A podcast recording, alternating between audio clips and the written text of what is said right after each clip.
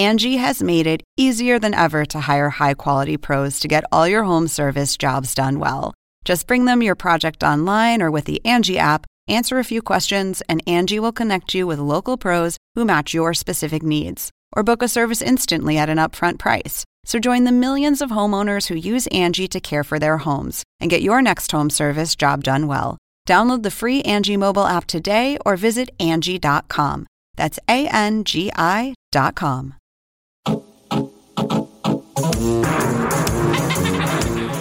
It's the 10th season of Robot Chicken on Adult Swim, so we're going in deep with the folks behind this critical part of the Adult Swim block. My guest today, the co creator of Robot Chicken. This guy is everywhere. Right now, he's here with me, embedded deep within the Stoopid Buddy Stoodios campus in fashionable Burbank. Seth Green. What's Keith really like? Keith Crawford? Yeah. Uh, I love Keith. I, I took for granted after the first several meetings that Keith liked me and that he was having fun. Um, and I based that on the fact that he would continue to show up. And uh, he, when we went to big group events, whether it was the shrimp boil or um, upfronts and stuff like that, that Keith would want to hang out with us. So even if he didn't say anything, uh, even if he stood stoically and his demeanor implied that he was not having fun and that he was quietly judging, I just assumed that he liked me or he wouldn't keep trying to uh, be in my proximity. That's confidence. I, when I first met him, I went to Malero and I said, I've, I've, been working for Keith for three days. I don't know what the fuck I did, but he hates me. I've, I've done something terrible. yeah, he definitely gives that impression, but he's, you know, he's a, um, he uh, he displays an economy of emotion, um, and he does not uh, waste words or expressions. And so, like like I said, I just well took said. the fact that he continued at at group events where he'd have the option of hanging out with anybody or going anywhere that he uh, he would consistently be nearby. Bring me to the meeting with Lazzo Yeah. in Santa Monica. Um, Matt, Matt and I were buddies uh, through ToyFare magazine, which I was a fan of, and he brought me in to uh, uh, write an article for them, and then we just became buddies because we liked all the same stuff. And so I'd come stay at his house in New York, and um, I'd see him when he was in LA. We'd meet up at San Diego Comic Con, that kind of stuff. And then I had finished. I don't know if it was the second Austin Powers, but they had just made action figures from Austin Powers, and I had a, an appearance coming up on Conan O'Brien, and I was just like tired of doing press and talking about myself. And I'd seen people like um, Dana Gould or um, uh, I can't I can't remember who else. They just make shorts and bring like some little film that they'd made onto a talk show. And I thought, oh, that's really fun. And I, I didn't have an idea like that, but I thought it'd be cool to do some stop motion thing with action figures. Uh, Conan had had a, a, a toy made from Hasbro as a promotional thing, and I had this Scott Evil action figure, and I thought somewhere there was like a story about me and Conan saving the world or something. And uh, I approached Matt about hey, would you want to help me make this? Like maybe this one or two minute short about my toy and Conan's toy. Would you want to help me make this? Because I knew they produced those kinds of things and they'd never done uh, stop motion or, or live um, uh, footage like that. But but I knew that they had a, a lot of experience in how to tell a story in toy form. Um, so while he and I were researching how to do it and approaching all these stop motion houses and just trying to understand what the mechanics were, um, it coincided with Sony developing a linear content portal, like a precursor to YouTube, uh, in 1999. And they were uh, actively recruiting creators to make them content for this thing that wasn't even accessible by broadband. Broadband technology didn't exist yet, so it was dial up. And you're talking about people trying to download massive data files through a phone line, uh, which was impossible. But Sony was like, "Oh fuck it, we're just going to put some money towards this and see what it is."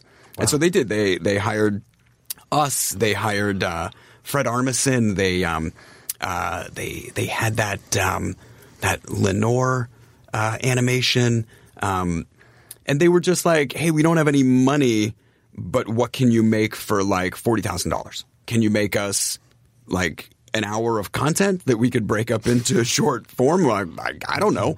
Yes. So we we paired up with um, these guys that had been making uh, music videos. This company, Shadow Machine, and we're like, "Hey, we've got about forty thousand dollars. What do we think we can make for that?" And so we wrote um, twelve uh, one to three minute sketches. And they were things like the real world metropolis and movie trailers for things like the Scarlet Letter 2. And um, it, it was uh, our precursor to Enter the Fat One, which was the story of uh, Joey Fatone becoming a, um, a martial arts expert and battling a super Britney Spears monster um, to avenge the death of his band. And um, uh, you know that that uh, platform spectacularly failed uh, because no one could watch it, and uh, Sony Digital ceased to even be an entity. Wow. But They I went under. Yeah, but I made a deal with uh, the lawyer representing our project to be able to shop that content around, and so we were taking that forty minutes of content because I knew it was something. It was good. Well, it was something. I didn't. was something. Yeah, it was something that nobody was doing. It was new. Yeah, it was. Um, and uh, we we had a minute where it was uh, in development at Comedy Central, and uh, I like we had taken it to Saturday Night Live. I'd proposed it to Mad TV. We thought this was interstitials in one way or another. We thought it could be like an MTV thing because I loved liquid television growing up, and thought, oh, maybe this is something like that. I know this is content. Uh, before people were even having that, that content conversation. And then uh, September 11th happened, um, and it, it effectively killed comedy for a year Right. across all television. And our deal with comedy went away. Comedy Central went away. So Comedy Central almost Yeah, we almost, well, you know, we were in development. I mean, a million shows a year are in development and nothing necessarily translates. But, but there was a point where we were talking about a program and everything just fell apart when, when uh, everybody's mandates changed. Right. Um, and then about two years after that, Seth MacFarlane. Uh, oh, and one of the places we had solicited was Cartoon Network, but it was pre the Adult Swim being its own established original content creator. and this was adult, Yeah, this was very uh, mature. Um, and Imma- so immature, mature. yeah. Well, so Seth MacFarlane, uh, Seth MacFarlane, I met on Family Guy in like 97, 98, and Family Guy went off the air around that same time. Um, and he, Mike Lazzo, had the brilliant idea of getting the unaired season of Family Guy and the first season reruns and uh, uh, running them as a, a second run on Adult Swim. Um, and MacFarlane called me up and was like, "Hey, these guys are making stuff. Um, you should show them that thing." And um, that's what we did.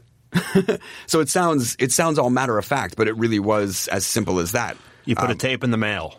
No, we um Ah, God, did we? I can't even remember what the process was. I just know that Matt and I had a meeting that they that a meeting got set up with me and Matt and Lazzo and Keith, and they had already seen our 40 minutes of content. And so we're in this office in Santa Monica, and it was one of those like rent this office, and there was no phones, there was a minimum a, a minimum a minimum of furniture, and um, I worked in that office. You did? Yeah, we were cutting a season of Space Ghost in there. No shit.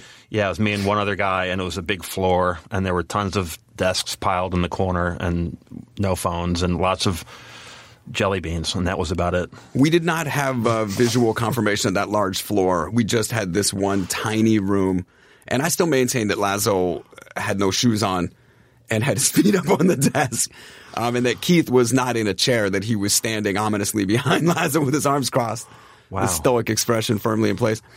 And um, the thing that I remember Mike saying was, uh, "Now I don't like stop motion." But but your thing, this, this is funny. And we were like, oh, okay. What does that mean? Is this good or bad? What does that mean? And he was like, you think you can make uh, 20 of them? And I was like, 20 of them? 20 what? 20 shorts? And he was like, no, like quarter. I don't even remember if we talked about quarter. I don't remember. I just remember Matt and I leaving that room and saying, did we have a show? Did we just get, did he just buy that? Is this a thing?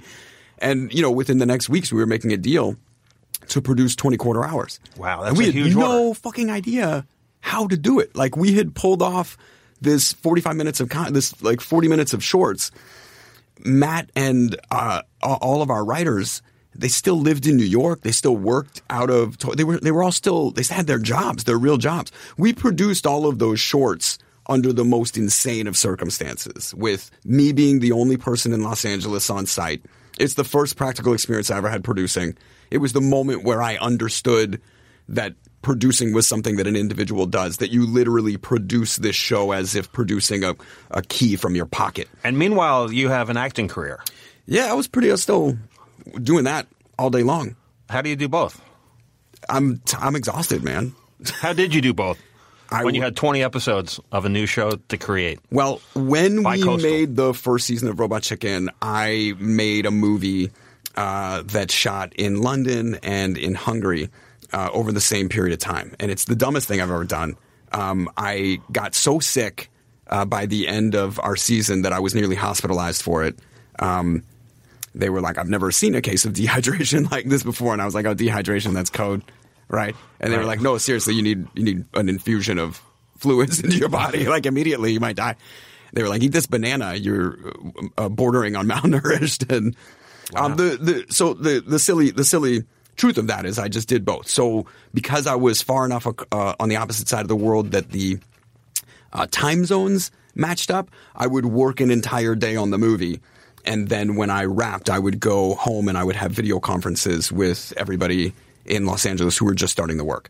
And we had gotten the show well set up and already in physical production by the time I went to do the movie. But it was dumb. It's the dumbest thing I've done Having never done it before, having never done it to that scope before. But that you, you know, we fumbled our way through a lot of things, um, uh, and and created solutions simply because we weren't following the the path of people who'd done it before. So anytime somebody said, "Well, you can't do that because it's never been done that way," we were like, "Well, wouldn't it be smarter?"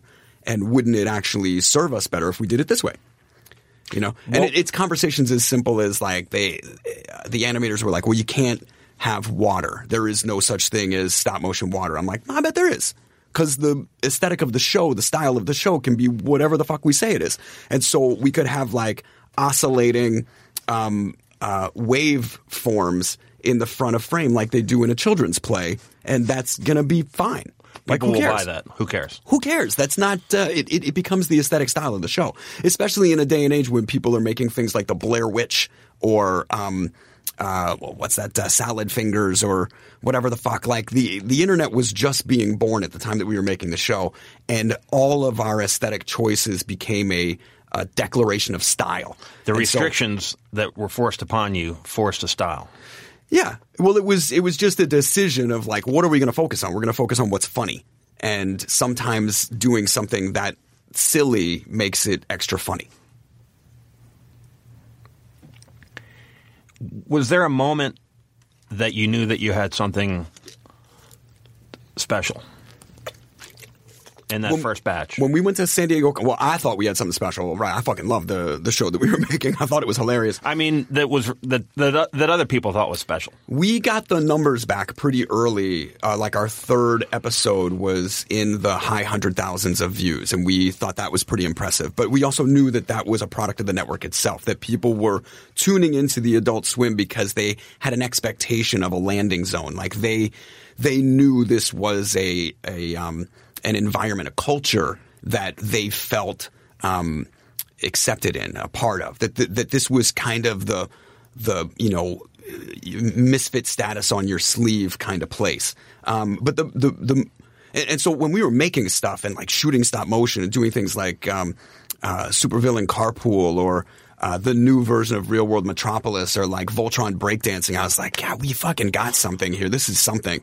But we also still at that time because the internet was very young you didn't know how popular any of these icons, any of these brands, any of these ideas would be. The references that you're sourcing.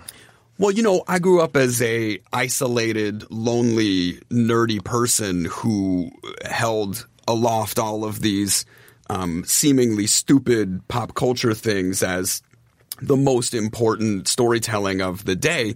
And that belief had not been accepted into mass pop culture. I was still um, concealing my knowledge, uh, my depth of knowledge for all of this stuff from any of my actual work peers. But I knew that Charlize Theron didn't give a fuck about this episode of G.I. Joe or what this Transformer's name is. But but there was a there was you know we're talking about we're, we're mixing a bunch of things at the same time but that was a that was a moment where San Diego Comic Con where all of the things at it where Transformers or Marvel started to seep into acceptable pop zeitgeist, where it stopped being these um, tightly protected icons and stories that only were appropriate for nerds or children and started to become what they started on the path to becoming what they are today, which is the most popular and successful intellectual property on the planet. And this was at Comic Con, so this would have been what year, do you suppose? 2007 was the year they had uh, a covered Optimus Prime on the floor, and the, that was the first time that Hollywood started to slowly infiltrate Comic Con. It was still, you know, t- 10 years before celebrity gifting suites or EW having the party du jour at San Diego, and like the thing becoming m- more of a um, grassroots pop expo than a place where people actually could buy comics. Like I, you relate it to a paper convention where paper enthusiasts go and they meet and they talk innovations in paper and printing, and then all of a sudden Hollywood is only making movies about paper and paper production and you know gradient colors of. Uh, uh, mulch or whatever, and it's you know you have people cosplaying as paper, Right. Like it's a very extreme circumstance. So, um, but but the moment that I knew that the show was working was the first time we brought it to San Diego Comic Con, and we had a room of three thousand people that were all like, "I remember that Snuggle fabric softener ad, and that always scared the shit out of me. I remember that." Um, Midnight Madness movie and that fucking Leon character. Like people saying, I always thought it was weird that Optimus Prime didn't have to pee. Like our private musings, which had been um, isolated to our personal water cooler conversations, the the the technology to connect us all created a larger community of people that all shared these ideas. A community so- was revealed. Yeah, and I'd been to I'd been to Comic Con before. Like we brought Buffy to Comic Con, and so I'd had that response. But I was also a fan, and I'd been going to, to San Diego since uh, summer '94. You know, um, and so I watched the growth of it. I, I got to. It was part of why I thought I was good at it was because I really understood what it was like to be on the other side of all these tables or waiting in line for a panel. Um, and then I wanted to, from the stage, like give the people what they wanted. Was it strange to be uh, moving from an actor to someone who's creating something that you're not visibly in? Um, I didn't think about it as one sacrificing the other. Um, it was really just another expression. And I'd spent my life, you know, doing voices or doing radio or uh, performing in cartoons, and so getting to show off um, my variety of skills uh, under the guise of making this show. That's that was all. It's all been satisfying. You came to the shrimp boil. I did. What do you remember about that? I just remember the ice storm. Do you remember that fucking I do. ice storm? Yeah, that was the Aqua Teen. Um, it was a, it was a Aqua Teen party at a bar, and there was an ice storm, and everybody got stuck in Atlanta. Well, it was twofold. We had the actual shrimp oil at Adult Swim Yeah. in that in that Williams Street facility, and uh, I just remember there being ping pong tables and discovering that Lazzo played ping pong, and I was like, "Yeah, man, we can do this." This is actually a funny story. Yeah. he, we played ping pong. Him and Keith, he and Keith came over to uh, my condo. It was just the four of us, and we we played a bunch of ping pong. And he was wearing a button up shirt that he took off because it got hot while we were playing, and he left it at my house for uh, a while, and then he went back to Atlanta. And Matt joked with him like, "Oh, we're gonna give you this shirt back at some point." We just never gave it back. And then uh, we just went out to see him because you know he's talking about retiring. Yeah. We brought him that shirt back, and he was like, "Holy shit!" and put it on, and then just like wore it for the rest of the day. He remembered it. Of course, yeah, yeah. It was fun. It was like a full circle thing. It's got to be strange that the tenth season is upon you, or maybe it's not. It is. I don't know any other showrunners that have, that have stayed on their creation uh, as involved as I have, it feels it feels almost foolish. What's your involvement? Uh, I am still day to day, but I I I uh, I stopped directing the day to day show uh, in the fourth season. Chris McKay, who had been editing for us, um, shadowed me the third season. And then directed the fourth and fifth season all, all himself, and it was a great exercise for me to uh, pull back and um, not be less involved, but be less um, concerned with the specificity of each thing. It's like I've been I've been open to giving other artists the ability to interpret our idea and hopefully enhance it uh, beyond what my own capacities are.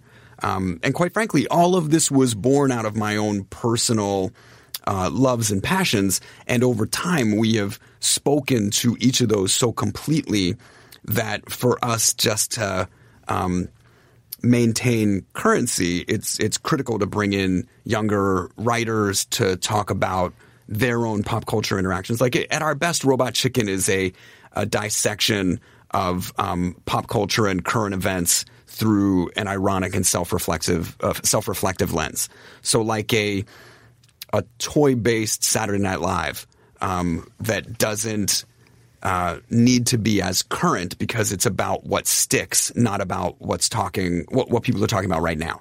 So we're not we're not trying to talk about what's happening in news or politics or pop right now. We're we're talking about what is semi-permanent. You know, like um, th- there's the things that you that are worth spending a minute of of content on and then there's the stuff that you only want to talk about for like three seconds. It's probably a, you have to be careful not to take these topical things that are too topical that you don't feel like will be relevant in, in 10 years. Exactly. We're a different kind of show than SNL. Like, we're not live and we don't owe it to our audience to be news based or politically based. This is really just about the silliness of pop and what sticks to you. So, how has the you're talking about hiring younger people? You, you Yeah. want to It's just a, it's writers and artists because the, Yeah. the show is like you know it's a crew of like hundred people. your sources for uh, your sources have to evolve over the course of 10 years. Yeah, you know, we've talked all we can about G.I. Joe or Transformers or the Smurfs or things. And, you know, generationally, people that were um, emotionally attached to all those are in their 40s or, or later. And so, if we want to continue to have an audience, we have to continue to talk about new things. Like uh, any any show that's referential, even even Family Guy, they continue to talk about new and current stuff. It's not just about the '80s pop and saying like, "Did you ever notice that Scooby Doo does this?" Was there a moment in the production in the, in the seasons that you had to make that choice, or was it just a gradual evolution? Yeah, by the second season, we realized that we needed to have other writers, that just the four of us or five of us weren't going to be able to generate enough material for an ongoing series. And so we w- were looking to get other voices and we went to all kinds of places. We, you know, solicited from Groundlings, from UCB, from Stand Up, from, um, uh, you know, TV writers and comedy writers. We, we just tried to get new, interesting voices to come and talk about the pop that stuck to them or lend their voice to this kind of format. What instructions do you give them, or what cautions do you give, or do you tell them to do or not to do? Uh, the main thing that we talk about is what constitutes parody and what is a joke. And, you know, to that end, it's, it's a lot of just real time experience. Um, it's very hard to give someone a mandate instruction until they've started submitting things for you, and then you can talk practically about why this works or why it doesn't work, or what you could do to make this work, or what just isn't worth exploring. And it takes a little bit of training to get them on the right track. Yeah, it's usually the first week of any cycle is always a, a bit of a clusterfuck as brand new people trying to figure out what how to how to do the thing. Have you been turned on to things that you didn't know about because of these writers? Um, it is it is crazy how current I have been able to stay um, just by hearing things that people bring to us. But what what's hard about that is I'm at a disadvantage with respect to even applying my own philosophy to it. So part of why um, I felt I was so valuable in the first several seasons is that I could apply my perspective or my sense of humor to the nuance of deconstructing a particular icon because I was so well familiar with it that I could make a, a culturally accessible joke that both satisfied a super fan and um, a novice, right? So if, even if you don't know about Ghostbusters, we're going to tell a joke that someone who doesn't know anything about Ghostbusters could get. But if you know about Ghostbusters, there is a bunch of extra Easter egg, super funny stuff for you.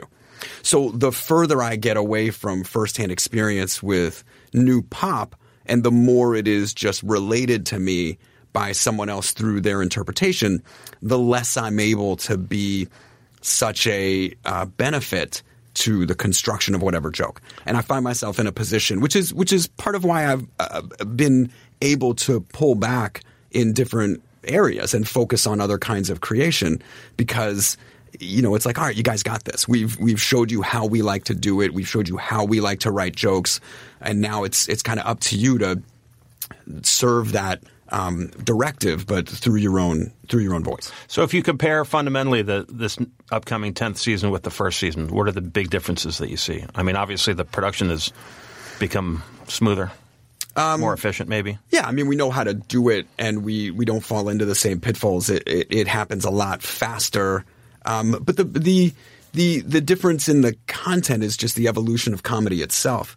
Like it feels like every ten years, comedy sort of fundamentally changes into something else as a new generation learns from the previous generation and adapts it for their own uses and says, no, this is what's funny. Um, I felt like when our show first came on, we were doing all this ironic self reflection, and that that became the vogue of comedy in general. Like you'd see commercials that were more of a deconstruction of a commercial than somebody saying, I bought this product and it serves exactly this purpose you know, now it's like someone with a Skittles infection picking Skittles off of someone else's face and saying, Your infection tastes good. Oh no, now I'm infected. Like, th- these are just the extremes of what we find funny. Has that been a. Uh, so the show isn't. you feel like the show has directly influenced things like advertising? Uh, I feel like we are a part of a cultural shift in that kind of comedy. I wouldn't claim any kind of responsibility for so it. So ten years later, then what's the what's the what's the zeitgeist now? Well, there is a, a general acceptance of stuff that is not necessarily a, a formulaic joke. Like there isn't necessarily a beginning, middle, and end to a joke. There isn't even necessarily a point. There's a lot of stuff that's just a little weird and so unusual that that warrants uh, a laugh and not necessarily a, a gut laugh, but somebody saying, "Oh, that's funny." And so I see a lot of that coming out of the writing room over the last two seasons where it's less of a belly laugh for me, but it's a belly laugh for a young writer who is tickled by this evolving style of comedy. Has the network been uh, involved? I mean, creatively beyond the first couple of seasons? Like, what is your relationship with with them? Uh, network is awesome. I've never had as much creative freedom and when they give us advice or have concerns, it is always from a fundamentally valuable place. Like they never just, you know, get their prints all over it. They, they, there's always a point. There's always a point of view. Um, but they, in especially in the first and second season, if they disagreed with something, they would give us the chance to speak about it. And in a couple cases, we convinced them to let us go forward with stuff. Can you think of a, an example? Yeah, the best example is the Tooth Fairy sketch. So we wrote a sketch that is all about sound. That's one of my favorite things from coming from radio is that you can tell a story in sound that does things to the brain of the listener that you can't do visually. You simply can't afford to accomplish those kinds of things. And and also you can tell a far more imaginative story through sound than you can through uh, a visual representation because the audience will interpret it themselves and it's just between them and their their own consciousness. So I love that idea. We had this sketch where a kid is sleeping in a bed and it's all idyllic and beautiful and like the window gently opens with all this fairy dust and the tooth fairy materializes next to the bed and uh, gently picks up the pillow and like takes out the tooth from behind it, magically places a coin and sort of grips her hands at her chin and just like, ah, my job is the best. And then from the hallway, a light comes on and a door slams and you hear, where the hell were you? And you hear, I was just out. I'm just out. What do you, what do you want? Just read me the writing. She's like, you out of the bed. Yeah, another woman. And it like turns into this crazy fight. The kid wakes up. It's all in the view of the, it's all on the view of the kid in the bed. So the kid wakes up. The tooth fairy is right next to him. She's frozen like a cockroach with the lights on. And he just like, are you, are you the tooth fairy? And she just goes, I, uh, yeah. And then she sits down and from the hallway you hear this getting out of hand, like it's turning violent. You're hearing shit break, you're hearing things happen, and then the tooth fairy's like, just, just a second. So she goes out into the hallway, and you hear, "Who the fuck are you?" And like, you hear a fist fight between the tooth fairy and the dad, and it, it, it's so ridiculous. The tooth fairy comes back in, and she's like c- covered in blood and uh, she sits down next to the kid and they just stare at each other for a minute and she goes uh, you be good now and then goes out the window and um, we, we had written a couple of alternate endings for it um, one where uh, the situation is kind of the same and then the dad comes back in and the tooth fairy is not there anymore the dad is covered in blood and the dad's got a suitcase and he goes hey champ we're uh, going on a t- t- vacation. Pack, pack, your shit. We're going on a trip. And he's like, is is is mom coming? And he's like, we're going to Disneyland. And um, we said this. We said it to them, and they're like, "Yo, I don't like this sketch at all. This is." Incredibly fucking dark. This might be the darkest sketch in television history. I've never even seen anything like this. You can't do this. And we were like, I really think this is a valuable comedic exercise. Maybe there's a way to push it through. Wow. And As an exercise. as an exercise, we just thought it was very funny. Yeah. E- even though it is dark and sad, it's action figures. And so, if anything, we're highlighting the dangers of domestic violence, but but we're also showcasing something as ludicrous as the reality of a fucking tooth fairy. So there, there's a there's a lot of gray area there. What we what we suggested was maybe we show each of the alternate endings.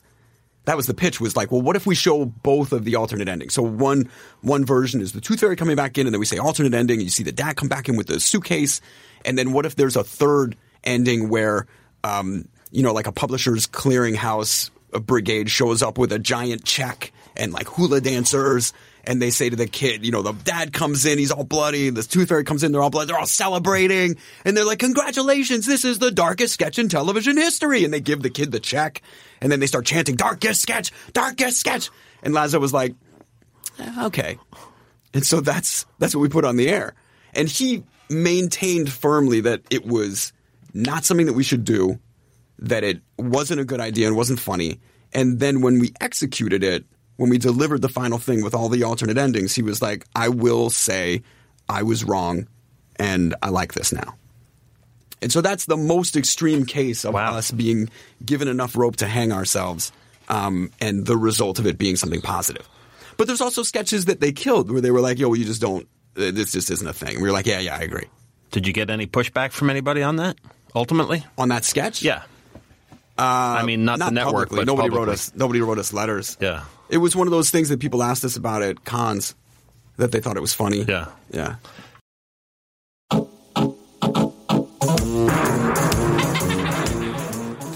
I wonder how Robot Chicken would uh, behave. Like, or, or I guess I wonder how it would arrive on the scene now. You know, the nature of the shorts and stuff. Would it be? Would it arrive as you know, ten or eleven individual pieces, or would it come as a whole show? I don't know. At the time that we put the show out, there was not this kind of lean towards short form content. Like even doing quarter hours was not the vogue, but especially such a rapid fire joke dispensary like t- two second sketches that are just a punchline like that that that didn't really exist in the same in the same format. Um, I, I don't know what it would what it would be. I mean, we don't. We, we're still making this, and it's still it's still working as is. So we're just trying to evolve what what we're talking about, um, and any other hypothesis on format. We're just trying in a different shape. Yeah, so you guys were ahead of the game with the short form content, and it coincided with the rise of YouTube and all that.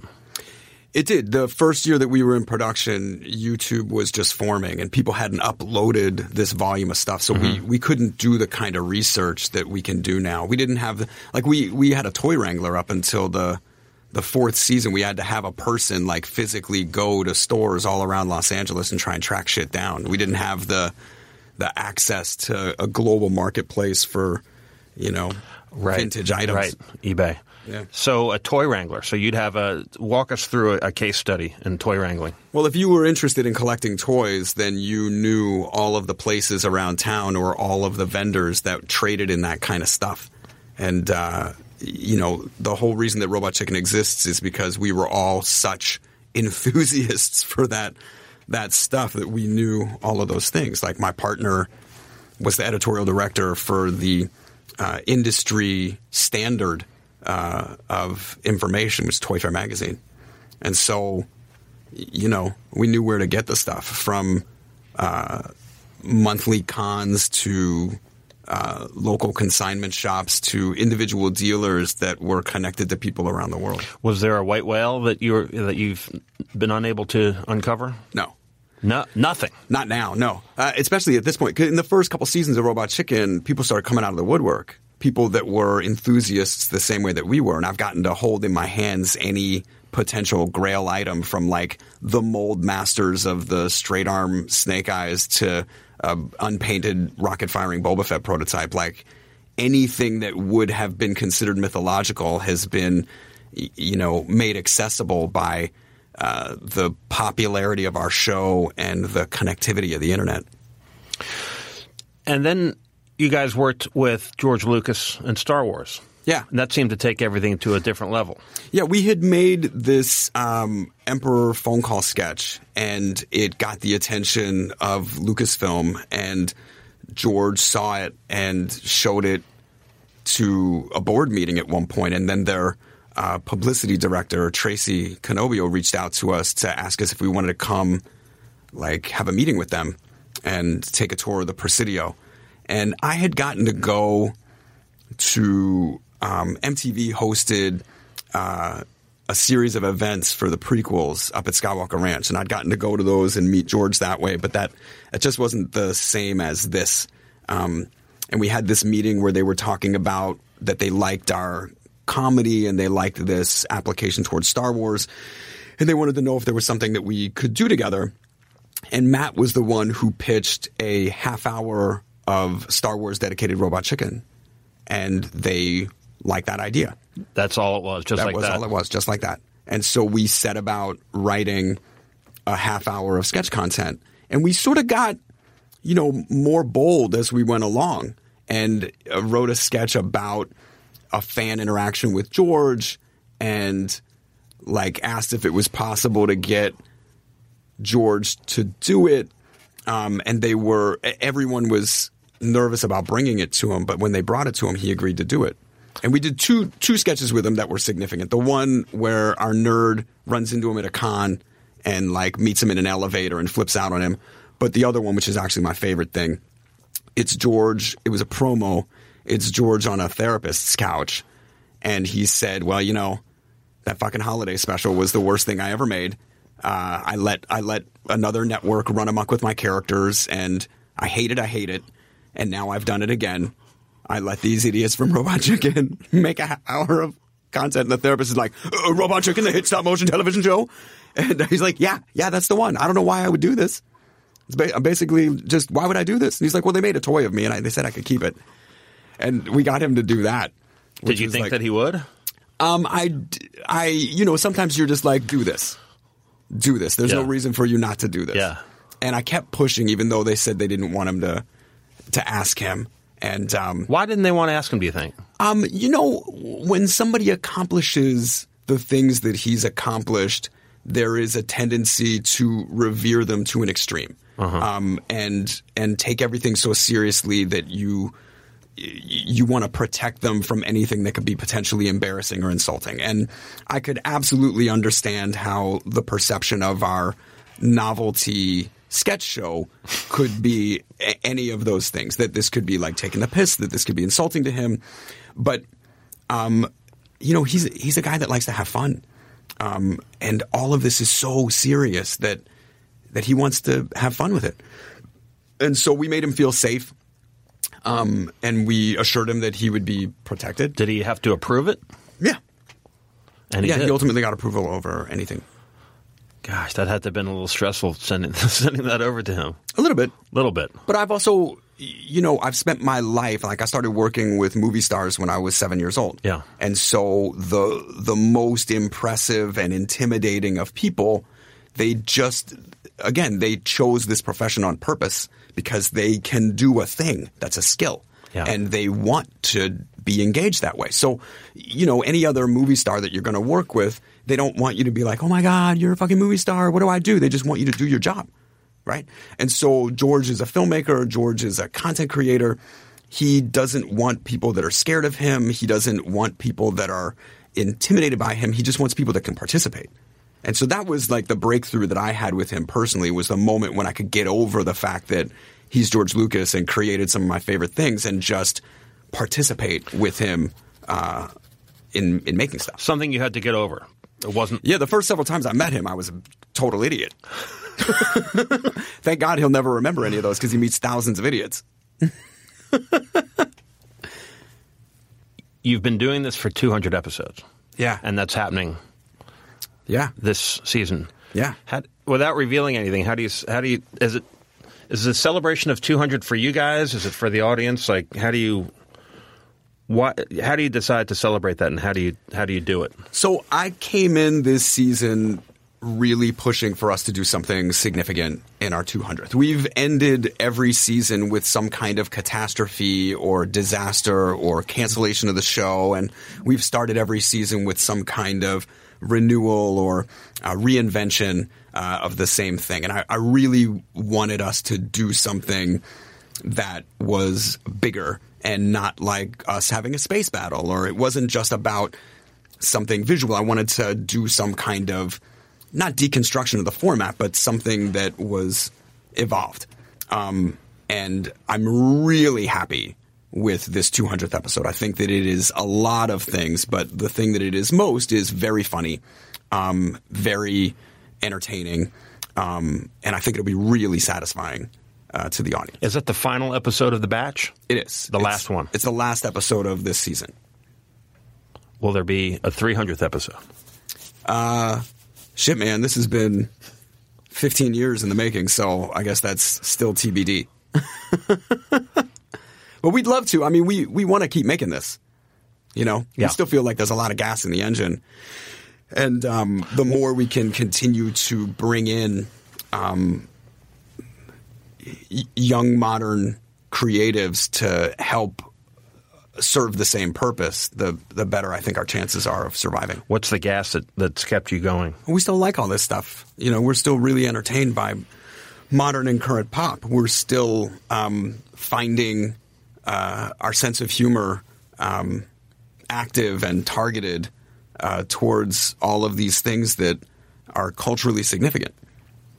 Um, we still enjoy each other's company. We have not rubbed each other so wrong that we can't stand the sight of one another. We have not wronged each other in so many personal ways that we can't bear to see each other succeed. Wow. We're- you know what I'm saying? I've Yeah. seen, I mean, I've seen people in bands or people on shows like you see it go wrong for all kinds of reasons. Why hasn't it gone wrong for you guys? You, you like each other. We like each other. There's not a ton of ego. Um, you know, What's Matt's problem? Sunrise. Yeah. too driven. Needs uh uh, he's he's taken the Steve Jobs philosophy and wardrobe and just has like a hundred of the same outfit. is that a, is that a problem or is that No, just I think it's a it's an asset. it's a strength, right? It's a strength. Seth Green, thanks for coming on the Right on. podcast. Right on. Is that it? Is that it? That's that it. Oh, that's easy. Congratulations. Thanks. Visit adultswim.com slash podcast for links to some of the things Seth and I were just talking about. And as always, we'd love to hear from you. Adult Swim Podcast at gmail.com. Thanks to Dave Bonowitz, who, along with Christina Loringer, edited and produced these Robot Chicken Week podcasts. Thanks also to Maggie Cannon for arranging everything, and thank you for listening.